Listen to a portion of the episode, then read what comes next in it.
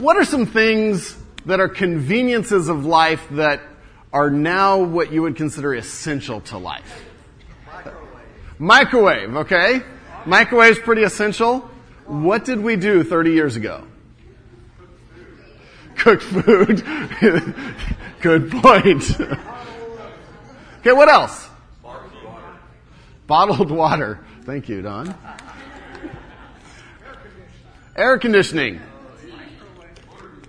Do some of you remember when we did not have air conditioning in the sanctuary here? And on a day like today, it was really interesting because as you stood up here, all you saw was this constant movement uh, of worship folder. Worship folders were in uh, hot demand. We could have sold them. And um, but air conditioning. What would we do without air conditioning? We um, were in the middle of a heat spell, and two nights ago, about three in the morning, our air conditioning went out and decided it just started cycling on and off, on and off, and, and burning up, and and so we, we, we took care of that. But then yesterday, the kids were like, "What are we going to do? We can't live without air conditioning. How are we going to sleep?" And, and I'm thinking, we did this for years. This is, this is, we haven't had air conditioning very long, but to them, all their life, we've had air conditioning. And so it's a, it's something that's part of life a convenience that's part of life that they can't imagine without it. Two more things. Cell phones. Cell phones, a convenient that we should get rid of? No. Um, internet. I remember automobiles. I don't remember life without automobiles, but I remember without cell phones and internet. And they, they are so a part of our culture and so a part of the fabric of our lives that the next generation won't even understand life without them won't even get the concept of what if I can't go online? Anyone have a set of encyclopedias in their house still? Uh, a few of you do. It's called internet, yeah. You know, not that many people buy a whole set anymore. And so there's things that have become part of the fabric of our lives. As we go through this part of Colossians, and as we, we read what Paul is writing to his granddaughter church, he is talking about what it means to be in Christ. What it means to live a life that is saturated by Jesus Christ and His work and who He is. And over the last few weeks, we've looked at some very practical examples of how to relate with each other. And Paul is giving instructions for how the community should be in relationship with each other and how, what attitudes we should have toward each other. Today we're just going to look at two verses. And Paul moves to saying, okay, what does it look like to make devotion to Christ part of the fabric of our lives? What does it mean to invite Christ in to the very sacred part of our lives, to, to the part that we come to worship here on Sunday, but then throughout the week, the spiritual side of our lives? And the question that we come to today, and, and Paul answers for us, is, is our walk with God, is our relationship with God part of the fabric of our lives, or is it an add-on? Is it something that's essential that we wouldn't know what life is like without it? Or is it something that we add in occasionally throughout the week and throughout the day? Turn with me to Colossians chapter 3. We're going to be looking at verses 16 and 17 today. Colossians chapter 3, verses 16 and 17. We want to talk about how do we make Jesus part of our lives? How do we really live in Christ and be radically changed because of what He's done? Colossians chapter 3, verses 16 and 17. I'd like to read those. Let the word of Christ dwell in you richly, teaching and admonishing one another in all wisdom, singing psalms and hymns and spiritual songs with thankfulness in your hearts to God. And whatever you do in word or deed, do everything in the name of the Lord Jesus, giving thanks to God the Father through him. As we break down and, and dig into these two verses, there's two main points this morning. One for each verse. And as we look at verse 16, the first point of how we make Jesus part of our lives is we need to make the, we need to make Christ's work and word at home in our lives. We need to make Christ work and word at home in our lives. Verse 16 starts, let the word of Christ dwell in you richly. There's so much that we can unpack there, but let's just take it phrase by phrase. The first word is word of Christ. And usually we read word of God or, or a different um, way of expressing this, but Paul specifically uses the word of Christ because he's talking about what it means to be in Christ, what it means to have Christ affect our lives. And so when he says the word of Christ, he's speaking very specifically about the message of Christ. Why did Christ come? What did he teach? What was his purpose to be with us here on earth? And his purpose was to seek and to save those that are lost. His purpose was to bring salvation, to be re- bring redemption that we could not earn on our own. And so when we say, let the word of Christ dwell in us richly, we're saying, let the work of Christ, let His Word, certainly all of God's Word is included here because it contains, it's about Christ. It contains the message of Christ. It's the story of Christ and what God has revealed to us. And then the next phrase, dwell in you richly. The word for dwell, we've talked about, means to live in, but it means to make yourself at home. To, to be at home. Isn't it interesting how, how we can move into a place and not feel at home? How many of you have moved recently? Anyone? A few of you have moved recently. What does it take to start to feel at home in your new place? Does it just happen first night? No. What does it take? Any ideas? Anyone can answer that, not just the people that have moved unpacking to, to get your life back, Organ- organization, getting things set. Pictures on the wall. For me, one of the first things I always did was put some pictures up and play some music that I liked. Your dogs are happy. Your dogs are happy. Okay? Getting to know your neighbors. And so all of these things move us from saying, okay, I'm just living here to I'm at home here. See the difference? There's times that you maybe have house guests over and maybe as you're, you're leaving you say, make yourself at home. Okay, now, now I'm not sure we really mean that. Because if we came home and found our furniture all sold and new furniture in and, and things moved around, we'd say, okay, I didn't mean make yourself at home that much. But what we mean is to be comfortable with, to be comfortable in, to feel at home in. And that's the word that Paul is using here when he says, let the word of Christ dwell, be at home in your life. Now think about some of those things that, that make a house a home, that make us feel at home, and think about how do we make God's Word and the message of Christ feel at home in our lives? Can it be just something that we, we casually think about maybe five minutes a week? It's hard to feel at home if you're never at home, right? I, I can remember in college, I, I, spent most of my time, I was, I was living at home the last two years and sleeping at home about six hours a night and the rest of the time was at college. It was hard to feel at home there because I was never there. Same is true of God's Word. If we're never in God's Word, if we never, if we never dig into it and read it and, and consume it, it will never be at home in our lives. It can't be.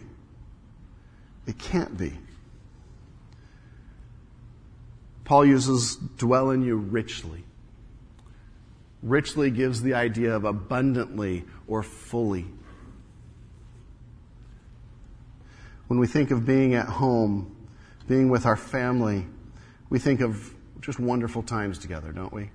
Good memories, playing games together, doing activities together. That's dwelling together, being at home with each other.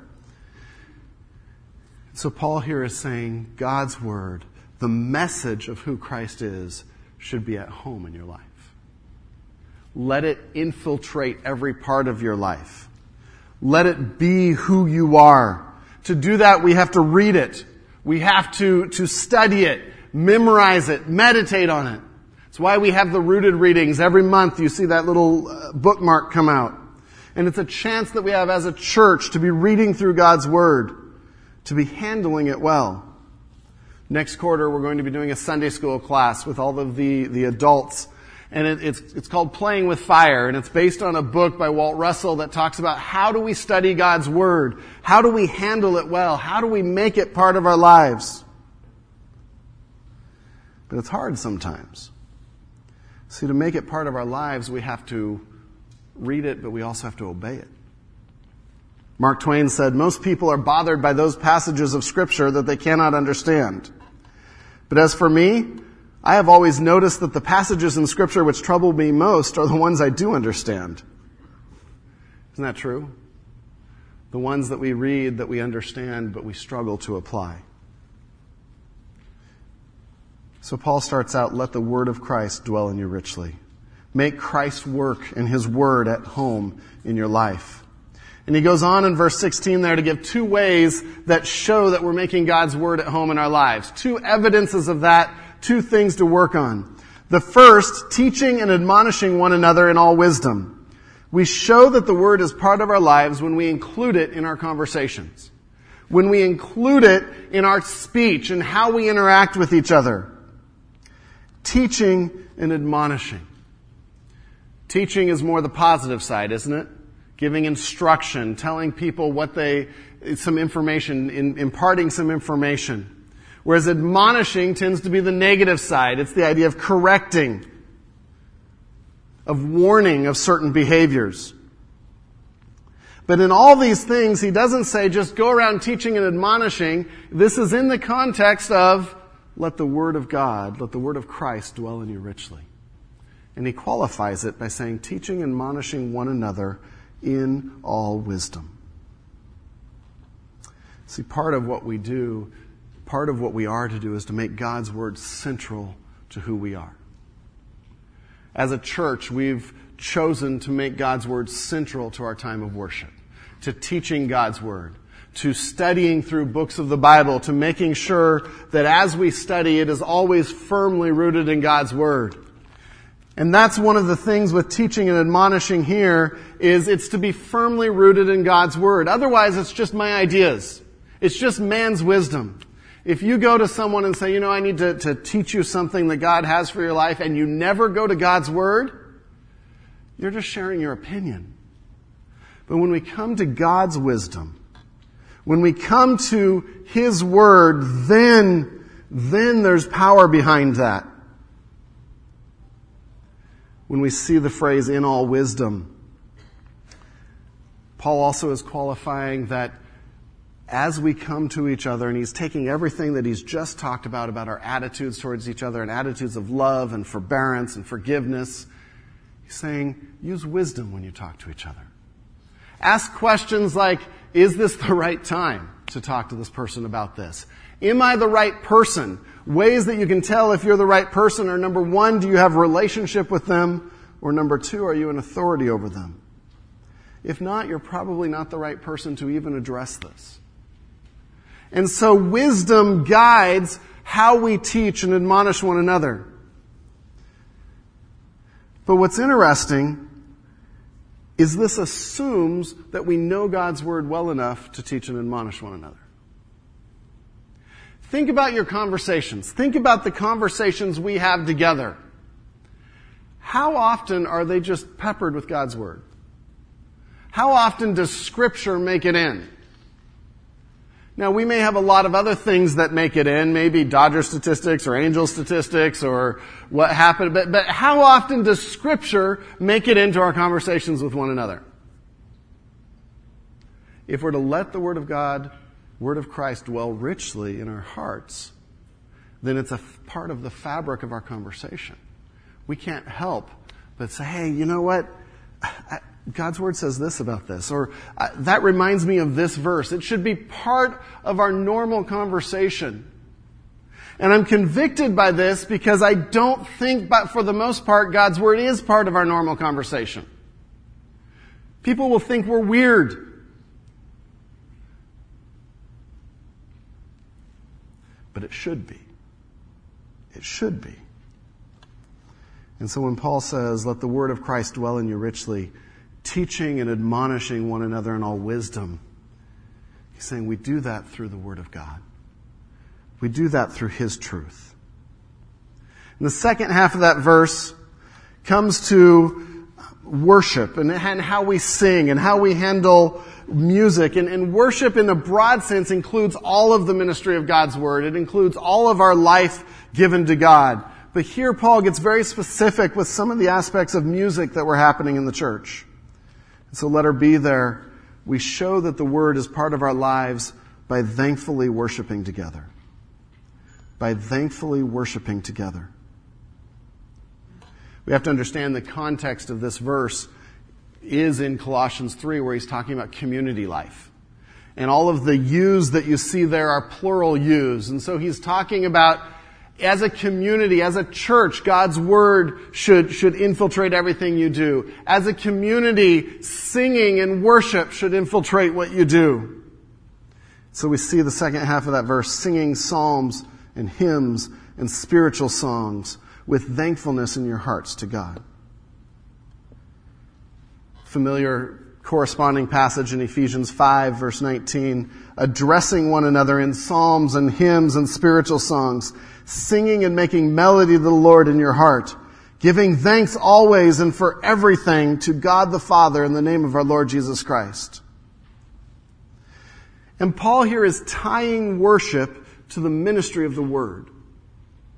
And his point is, if God's Word is dwelling in you richly, if the work of Christ is making a difference in your life, you won't be able to stop worshiping. You can't help but have it flow out and spill out. It's like carrying a full bucket and going for a jog. That, that you're going to spill water everywhere. And, and when we have a full bucket of the work of Christ, when we are amazed that we are forgiven, when we are astounded by the grace that we have give, been given, we can't help but worship. And here Paul is talking worshiping in song because song has a way of expressing our soul that nothing else can. Song bypasses a lot of other things and, and, and that can be good, that can be dangerous for, for how we let media and how we let entertainment in, but song has a way of expressing our soul like nothing else can. And so Paul says singing psalms and hymns and spiritual songs with thankfulness in your hearts to God. I'd like to, to, to spend a, a moment on this section and, and just talk as a family, talk as a church family. Because worship and music in the church is one of those areas that is rending the church in America, tearing at the fabric of the church in America. I praise God that we have been civil here about music. But there's churches that have split over issues of music, and that's often called the worship wars. And my heart breaks because I've led worship here for, for many years, and, and now as the pastor, I, I, I hear the comments. And my challenge for us this morning is to spend a moment and think about what God's Word says about worship. Because there is no place for worship wars in God's community. There is no place because it is a deliberate attempt, I believe, of Satan to attack the church and to steal worship from God. To steal worship from God. Now, I know full well from my conversations with probably half of you here that I am treading on thin ice. Because music is the message, the, the, the heart of the soul. It's the communication of the soul. And so when we think about music and when we think about what we want to see in worship, our soul steps in and, and we, we hold these convictions deeply. And so I ask that we can still talk about it.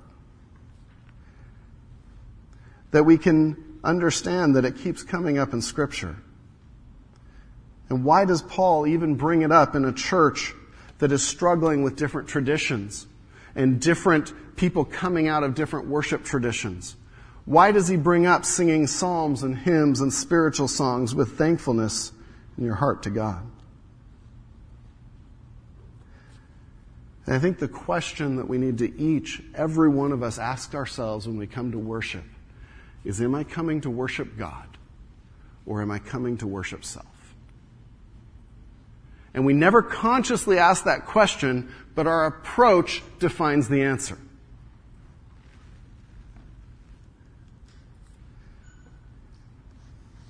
See, when we deal with issues of the soul in music, we are primarily dealing with issues of preference, of what reaches me, what touches me.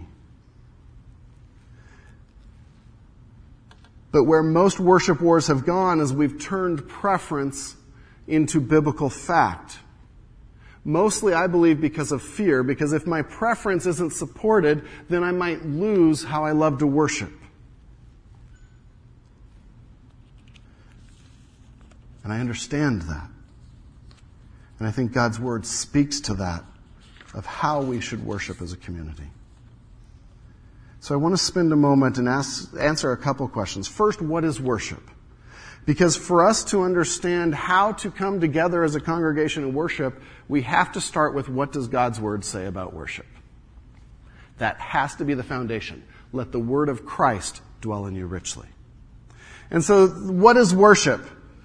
The, the word most often used in the New Testament for worship in the Greek is proskuneo, and it means literally to prostrate oneself before a deity or before someone that is elevated.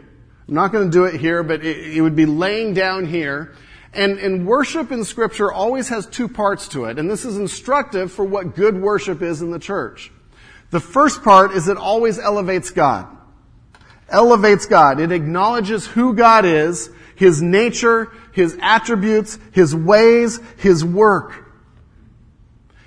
If worship isn't elevating God, if worship isn't God focused, if as we pick songs, if they aren't bringing us to who God is in, in an amazing way, then we're struggling with this half of worship. We're not honoring the, the instruction to elevate God, to give glory to God, to bring awe to God. The second half of, of what the wording in the New Testament uses for worship is the concept of a response to God. That's the, the bowing before or being prostrate, prostrate before. And worship always includes a personal response to who God is and what He has done. We can spend all our time thinking about who God is, and if we never respond to it, it's not worship. It's knowledge. And so worship always has both of those actions. Now, personally, some of you will be drawn to the first, some of you will be drawn to the second. Some songs stress the first a little bit more, some songs stress the second a little bit more. But worship involves both, and a good worship service has songs that do both. The personal response is one of devotion, one of reverence. Sometimes people say, well, we don't like songs that have I in it or me in it.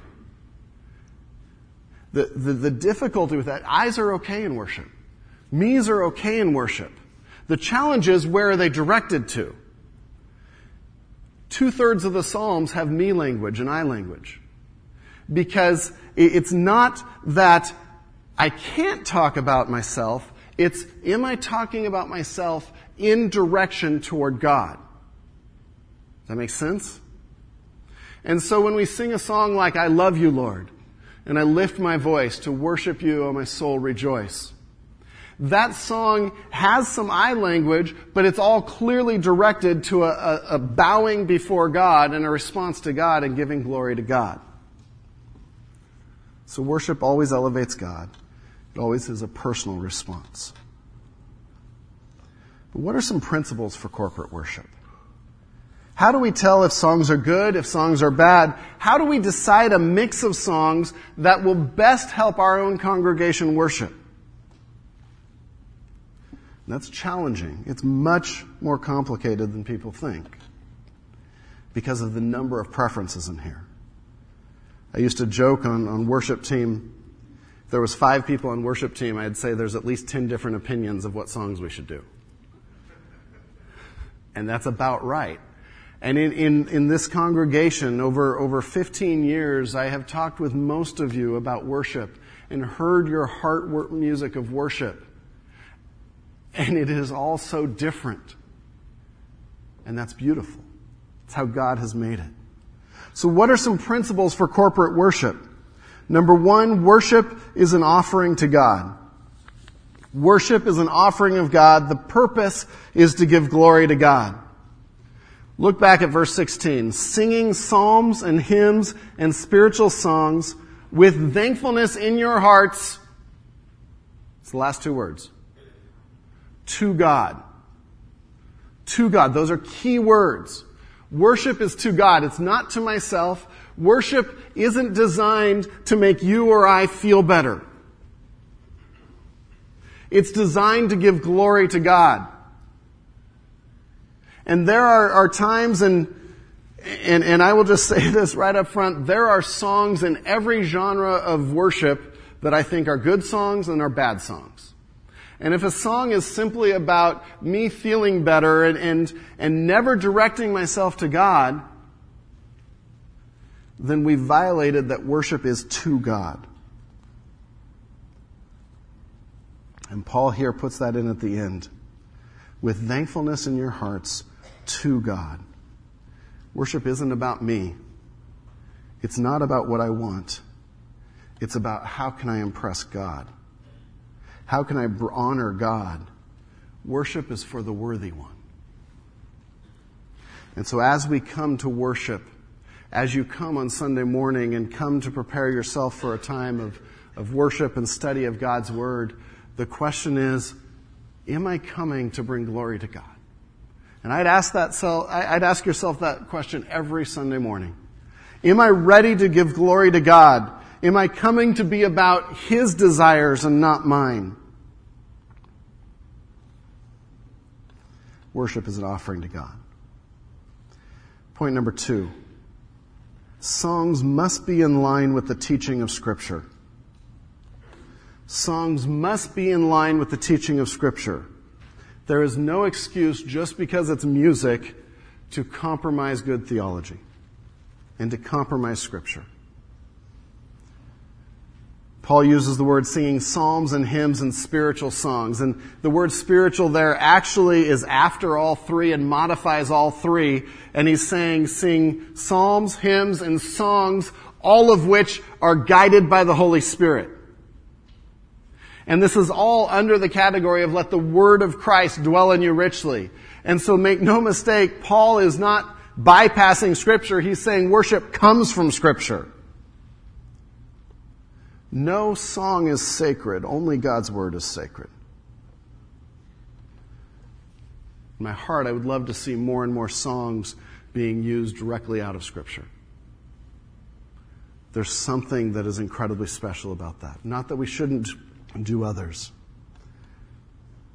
An example of this, and I'm sorry if I pick on some of your favorite songs. Um, the song Above All, and we've sang it here before. And at the end of the song, it, talks about that, that Jesus hung on the cross and he died and he thought of me above all. Think about that theologically. Is, is it about me or is it about his glory? Did he redeem us to himself for us or for his glory? For his glory. And so on that particular song, we changed that line because that line was bad theology. So no song is sacred, but God's word is sacred. We have to be willing to take any genre of music and say, is this in accordance with scripture? Number three, Songs, and this flows out of number two, songs should have a clear and understandable message that points to God. Songs should have a clear and understandable message that points to God. Our focus is the message of the song. Powerful worship comes when people understand the message well, and the message points to God. And so there's times that if a song is is, is just something that's not even clear. We, if, we, if we keep singing a song, we're like, I don't even know what that means. Then, then we either need to explain it and make sure we know what it means, or we need to not do the song. Because worship is about a message that honors God.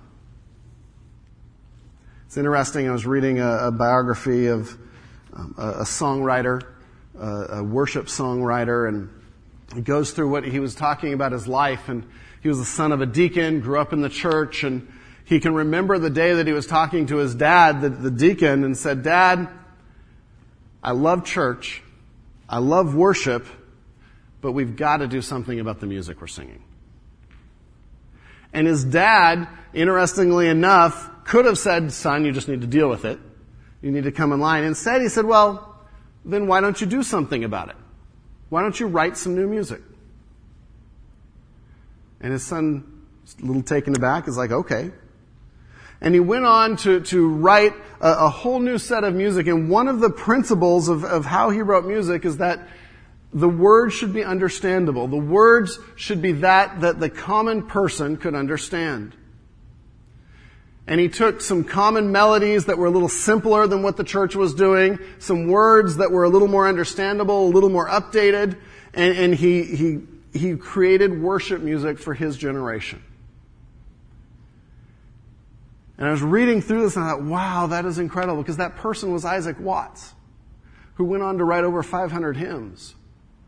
And if his dad hadn't have said, son, why don't you do something about it, we wouldn't have a song like Wondrous Cross. When I survey the wondrous cross. We wouldn't have joy to the world. Those were songs that he wrote to try to bring people into worship in an understandable way. And he was copying Luther's premise, as Luther also tried to bring language of the common man and, and put it to music that people would listen to. So songs should have a clear and understandable message that points to God. Four, and this is where this is where the challenge comes in. A variety of styles gives a healthy opportunity to put others first. A variety of styles gives a healthy opportunity to put others first. Read what Paul writes singing psalms and hymns and spiritual songs. Now there's a lot of overlap in those words. Sometimes those words are used interchangeably, but those words definitely had a core of different styles of music. And so Paul is coming to the church and saying, you have different styles of music, sing them all. Sing them all. This is an opportunity for you to bear with one another, be patient with one another, forgive one another. See, the Psalms, for, from the nearest we can tell from other writings, the Psalms probably referred to the Old Testament Psalter, the 150 Psalms that we have in the Old Testament. And for them, that was tradition. That was what you sang every year. That was the, the, the history of music. And Paul says, don't abandon the history. Don't abandon the rich heritage. The hymns, that was a word that was used for the new music that the church was writing at the time. And they were taking some contemporary melodies and, and, and contemporary experiences and responding to God. And so they wrote hymns. We have examples of that in Philippians 2, 6 through 11, Colossians 1, some of the early hymns of the, of the Christian church. And then spiritual songs is, is a little bit more troubling for me because it referred to just sacred songs. Songs that, that were just uh, about living for God and about Christian life. Songs that I probably wouldn't put in a, a worship service. And Paul says, sing these things. In Ephesians, to each other. Here, the, the context is community. And whereas we, we can't know, we don't have a song list for each of these, what Paul is really pointing out is a rich variety of worship. A rich variety of worship. Some of these songs were used by Gentiles, some of them in pagan worship, and words were changed. But I think what Paul here is saying is, will we put others first? Because we're worshiping God, will we put God's body, the church, above ourselves? And man, that's where it gets hard. That's where it gets hard. Philippians 2, a familiar passage, but turn back to Philippians 2, verses 3, 3 4, and 5. Philippians 2, 3, 4, and 5. Do nothing from rivalry or conceit, but in humility count others more significant than yourselves.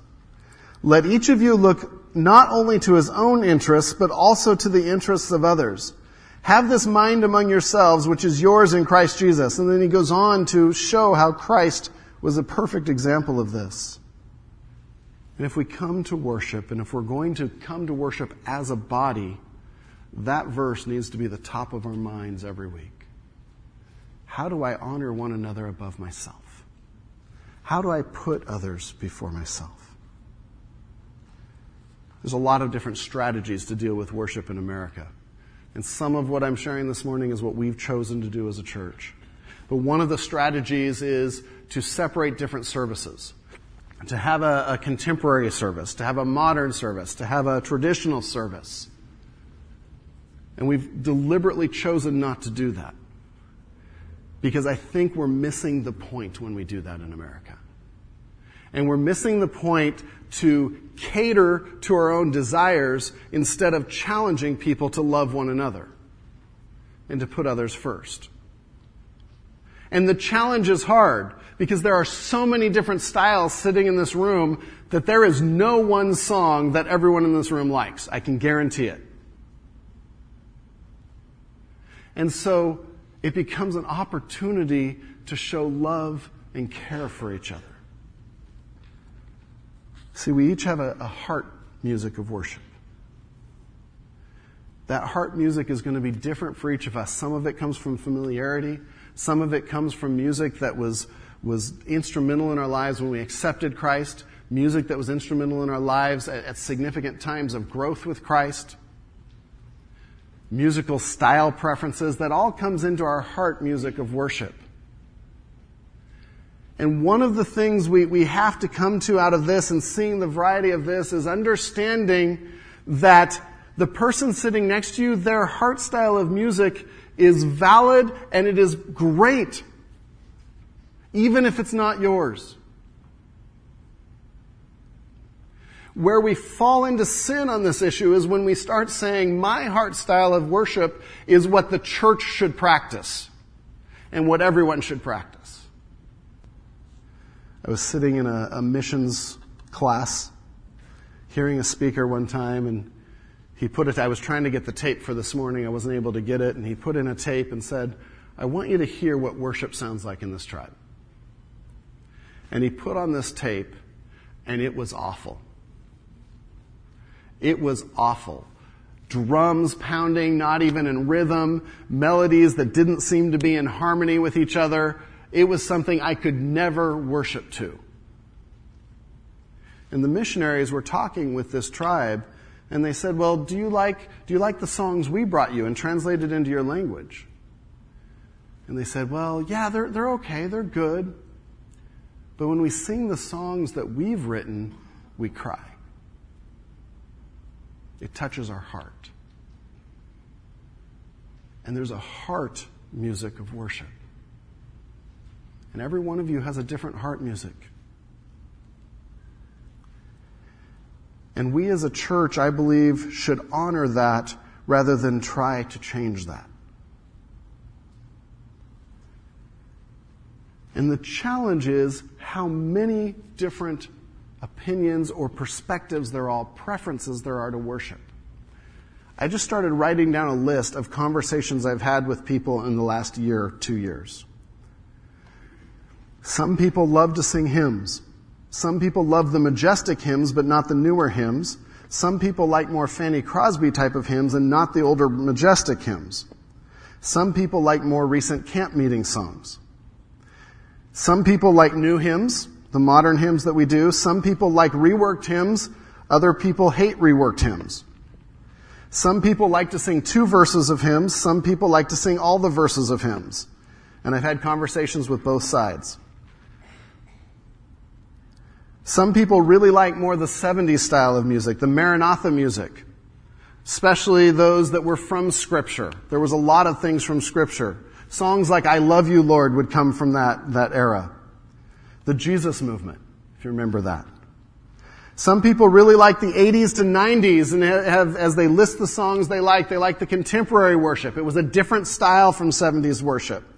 They tended to be a little bit shorter, um, a little bit simpler, but a little bit more more influenced by pop music, Hosanna Integrity is a company that, that put out a lot of music that fits into that category. Some people come to me and say, I really like the modern worship. The, the, it, the, modern worship tends to be a little more complex from the 90s and maybe have a bridge and several verses. A little more reminiscent of, of some of the styles of the hymns. Some people like modern hymns. But even there, some people like more the Chris Tomlin style of worship where there's a full band and it's a full sound, and others like more the Hillsong style of worship that is, that is current. And the, the camps are very different. Some people have come and said that a lot of the, the worship music in the early 2000s is all old. Man, I didn't even know that got old. Where does the time go? Do you see the complexity of what God has brought together in His church? It's an amazing thing.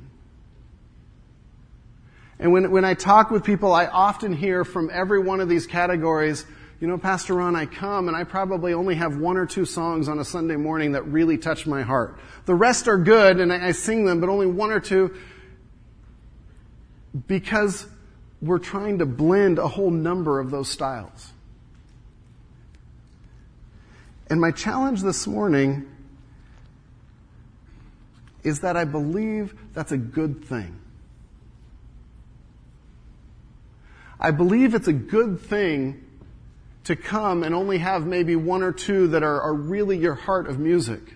Because as I look around, one of the things I love about Village is we have people here from, from one or just born to, to 90. And I wouldn't trade that for the world. I wouldn't trade that for the world. And so how do we blend those? See, there should be a mix of the new and there should be a mix of the familiar.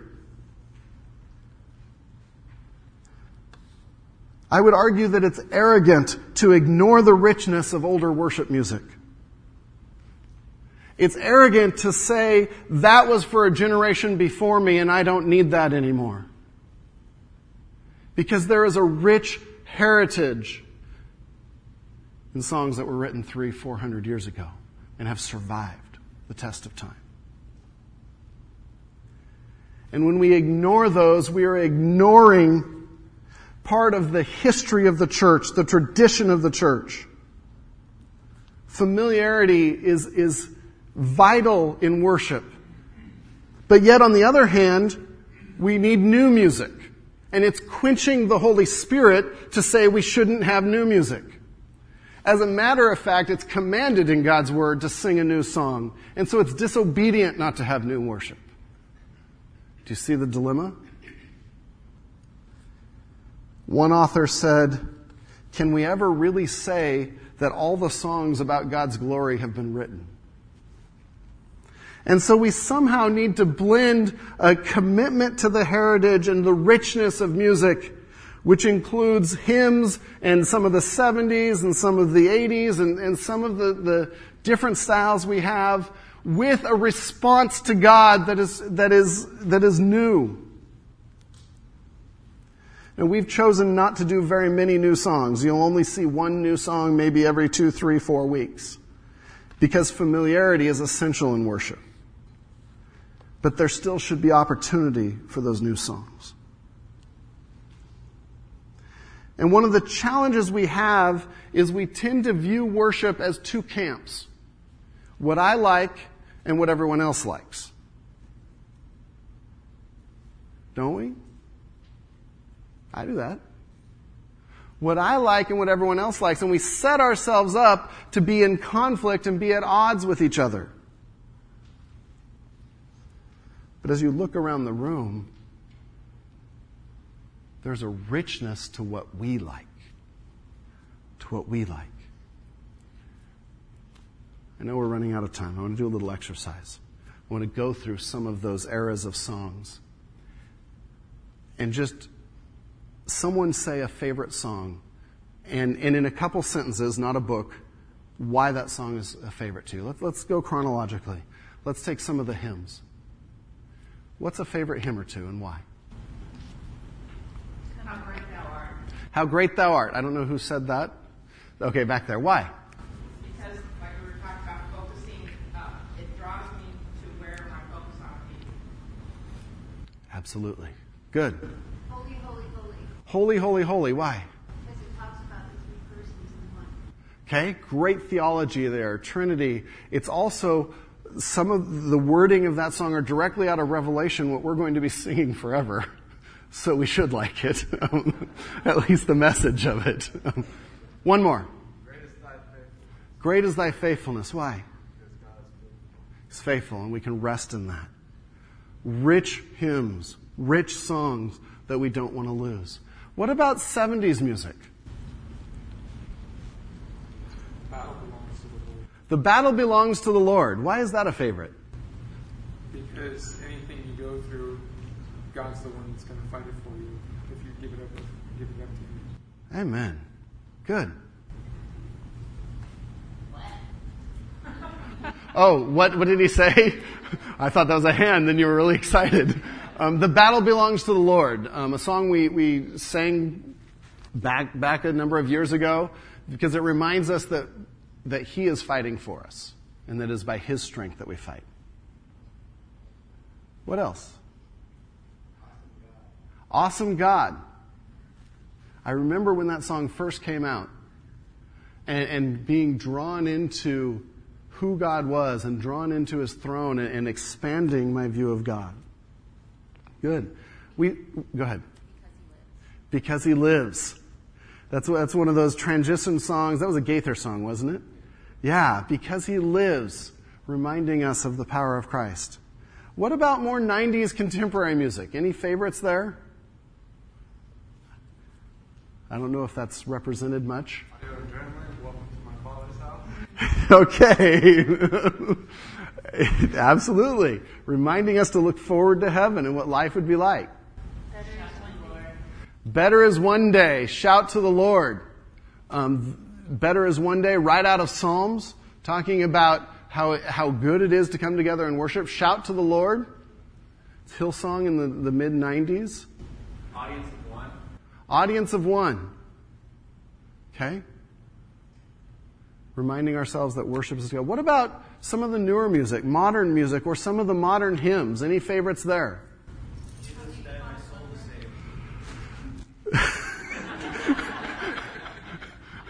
Jesus died my soul to save. I heard that. Yeah. Do you know, do you know that's a new song? But the, the richness of the theology is incredible. And it's what we would call a new hymn. It's written as a hymn. What else was over here? How deep the Father's love for us. Amazing song. You are good. You are good. Grace like rain. In Christ alone. In Christ alone. I have a funny story within Grace Like Rain, um, or with, with Grace Like Rain. We, we sing every night with our kids. And one of the songs that Susie and I sang just about every night was Amazing Grace. And they heard Grace Like Rain once. And they came home that night and we started to sing Amazing Grace. And they're like, no, no, no, no, no. The other way. We're like, what? How did you hear that? And, and at first, Susie and I are like, well, no, we, we like Amazing Grace. But we saw their hearts and we sang it with them. And they sang those same words at the top of their lungs. And I was convicted. I was convicted that the message is what counts. Now, sometimes we still amazing, sing Amazing Grace like Susie and I want to. That's part of the body loving the body. Make sense? So we have a variety of worship, worship styles and worship music. Worship is an exercise of humility to each other. I would challenge us when we come to worship and when we hear a song that we're like, oh, that just doesn't do it for me. Why are we doing that song? Instead of thinking that, think, who in this congregation might that be helping to glorify God? That's where we start to put each other's preferences above our own and to love each other and care for each other. And so sing out, even if it's not a song you like, because you may be helping the person next to you worship. The fifth point there is worship is to be characterized by thankfulness and joy. Paul ends that verse by saying, with thankfulness in your hearts to God. With thankfulness in your hearts to God. And he reminds us that an attitude of gratitude toward God is part of worship. The enjoyment of worship, realizing what God has done in our lives, is what spans all kinds of different worship styles. On Sunday morning, do we get up and on our way to church, do we start listing things that we're thankful for? It will change your worship. Or are we complaining about a number of things? And so my challenge is two things there. We need to call preferences preferences, and that's okay. And we need to outdo each other to show honor to each other in worship. Outdo each other to show honor to each other in worship. Knowing that no one here is loving every song. The final point, and I want to go through this quickly because we want to end by singing two songs together. Verse 17, consider everything you do and say an act of worship to Christ. Consider everything you do and say an act of worship to Christ. Verse 17, and whatever you do in word or deed, do everything in the name of the Lord Jesus, giving thanks to God the Father through him. And Paul here, he's culminating this and he hasn't wanted to give this list of this is what you should do and this is wrong and it's not a list of do's and don'ts. With this verse, he gives us two tests to decide is this something we should do? It helps us with gray areas. It helps us decide how to, how to live. And the first test is, am I doing this in the name of the Lord Jesus? Am I doing this in the name of the Lord Jesus? And he's not talking about some incantation, okay, I'm gonna eat Taco Bell in the name of the Lord Jesus. He, he's talking about when, when, the, when the, the word name was used, it was used as one that would represent you. If you took someone's name, you were representing them. For if a, a boy came in the room to assess the boy, what would they ask? Whose father have you come from? Uh, who's your father? And that would help define, because the name meant something.